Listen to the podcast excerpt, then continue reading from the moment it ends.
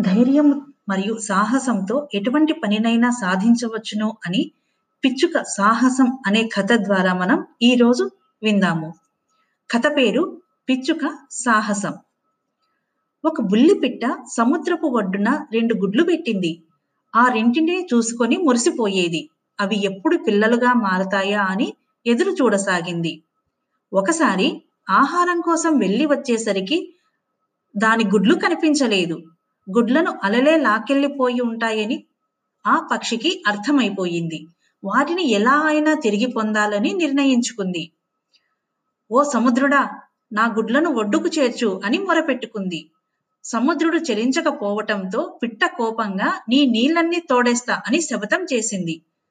పిట్ట తన ముక్కుతో కొంచెం కొంచెముగా నీళ్ళు తోడటం మొదలుపెట్టింది.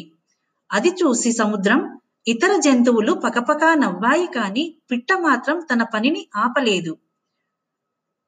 విషయం విష్ణువు వాహనమైన గరుత్మంతుడికి చేరింది. ఆ చిన్న పిట్ట ధైర్యానికి ఆశ్చర్యపడిపోయాడు గరుత్మంతుడు. తన సాయం అవసరమని భావించి ఆ పక్షి వద్దకు వచ్చాడు. పిల్లల కోసం సముద్రుడితో తలపడుతున్న నీ ధైర్యానికి నేను మెచ్చాను. నేను నీకు సహాయం చేయాలనుకుంటున్నా అని చెప్పాడు. ఆ మాటకు ఎంతో సంతోషించింది పిచుక గరుత్మంతుడు భీకర స్వరంతో మిత్రమా గుడ్లను తిరిగి ఒడ్డుకు చేర్చు. లేకుంటే పర్యవసనాలు తీవ్రంగా ఉంటాయి అని హెచ్చరించాడు. దీనితో సముద్రుడు భయపడ్డాడు. గరుత్మంతుడి తరపున విష్ణువే యుద్ధానికి వస్తే తన పని అయినట్లేనని భావించాడు.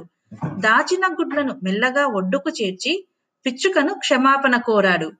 తన గుడ్లను చూసి ఆ పిట్ట ఆనందానికి అవధులు లేవు. ఇక ఇందులోని నీతి ధైర్యంతో మరియు సాహసంతో మనం ఎటువంటి పనినైనా సాధించవచ్చును అని.